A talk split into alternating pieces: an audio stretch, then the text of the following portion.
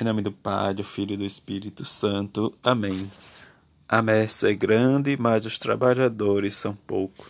Terça-feira da 14 semana do tempo comum, Evangelho de Mateus, capítulo 9, versículo de 32 a 38.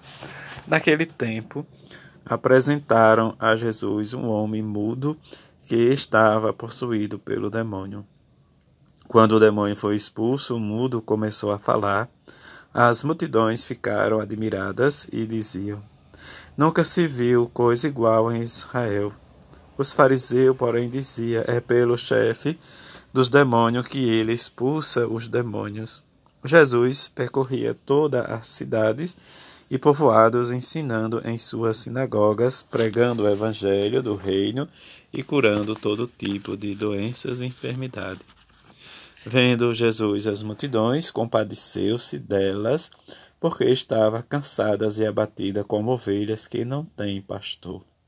Então disse a seus discípulos: A messe é grande, mas os trabalhadores são poucos. Pedi, pois, ao dono da messe que envie trabalhadores para a sua colheita. Palavra da salvação. Glória a vós, Senhor.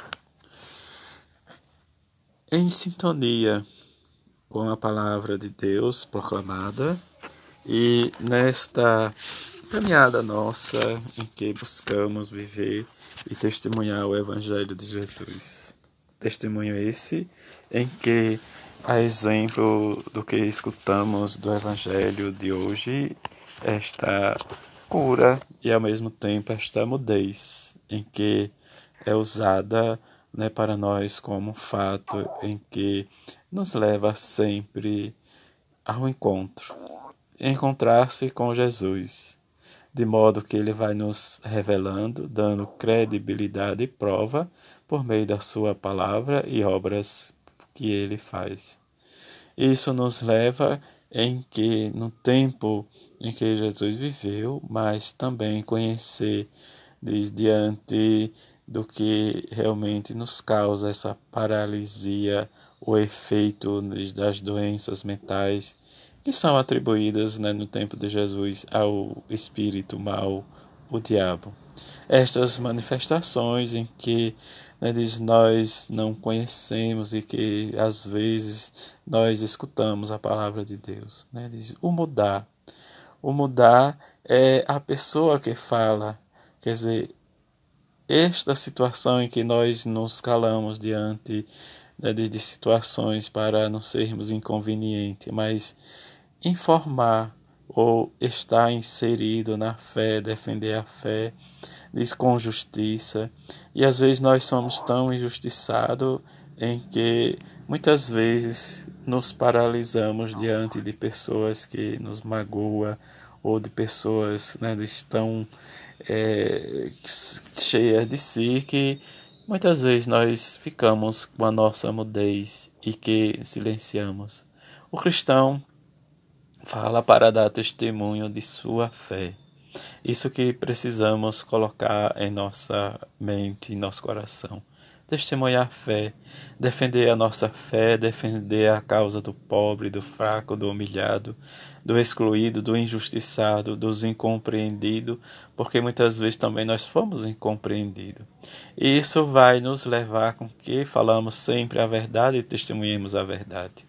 Não é o defeito, a mentira que defamamos ou alguém nos defama, e que há umas situações de duas maneiras de vermos mas viveu o que Jesus viveu e testemunhou. Não é a mudez, diz o medo, a vergonha de falar do nosso testemunho. Mas às vezes nós usamos isso como medo, preguiça, em situações em que nós precisamos crescer a nossa fé, discutir, mostrar a verdade, testemunhar a verdade. Quando olhamos o evangelho de hoje, em que há duas situações e acusação de Jesus, em que ele é acusado de expulsar, diz o, o, o demônio, né, diz pelo chefe né, diz dos demônios, mas Jesus olha a enfermidade, o perigo, em que a multidão cercava, né, diz diante de estar voltado né, diz para Jesus, Jesus expulsa o demônio e percorria todas as cidades e povoados, diz, pregando na sinagoga o evangelho do reino e curando todo tipo de doenças e enfermidades. E diante da multidão ele vai se compadecer, porque eles estavam abatidas, cansadas. Isso que nós às vezes nos colocamos né, diante da nossa dificuldade de viver, da nossa falta de experiência com Jesus, da nossa oração, em que precisamos cada vez mais dar atenção, meditar a palavra de Deus e colocar umas frases né, do Evangelho na nossa mente para irmos rezando. Como ele nos diz, a messe é grande, mas os trabalhadores são poucos. Pedi ao dono da messe que envie operários para a sua colheita nesse sentido, nós possamos realmente rezar pelas vocações, rezar pelos nossos padres, pelos nossos bispos, pelo nosso Santo Padre, o Papa Francisco, para que sejamos sempre dizer essa experiência, fazer a experiência com Deus, que nos marca a nossa vida quando colocamos à disposição a nossa fidelidade, o nosso compromisso. Que esse reino de Deus entre em nosso coração e que a Mãe de Jesus, a seu exemplo e testemunho, possamos sempre estar e sermos a exemplo de São José, viver a nossa justiça, a nossa caridade para o bem comum do outro.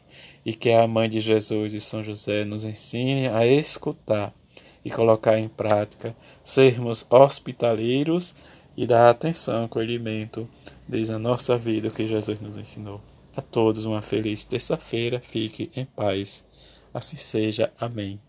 Que a palavra de Jesus adentre em nosso coração para que sejamos anunciadores e testemunhos desta palavra de salvação. Assim seja. Amém.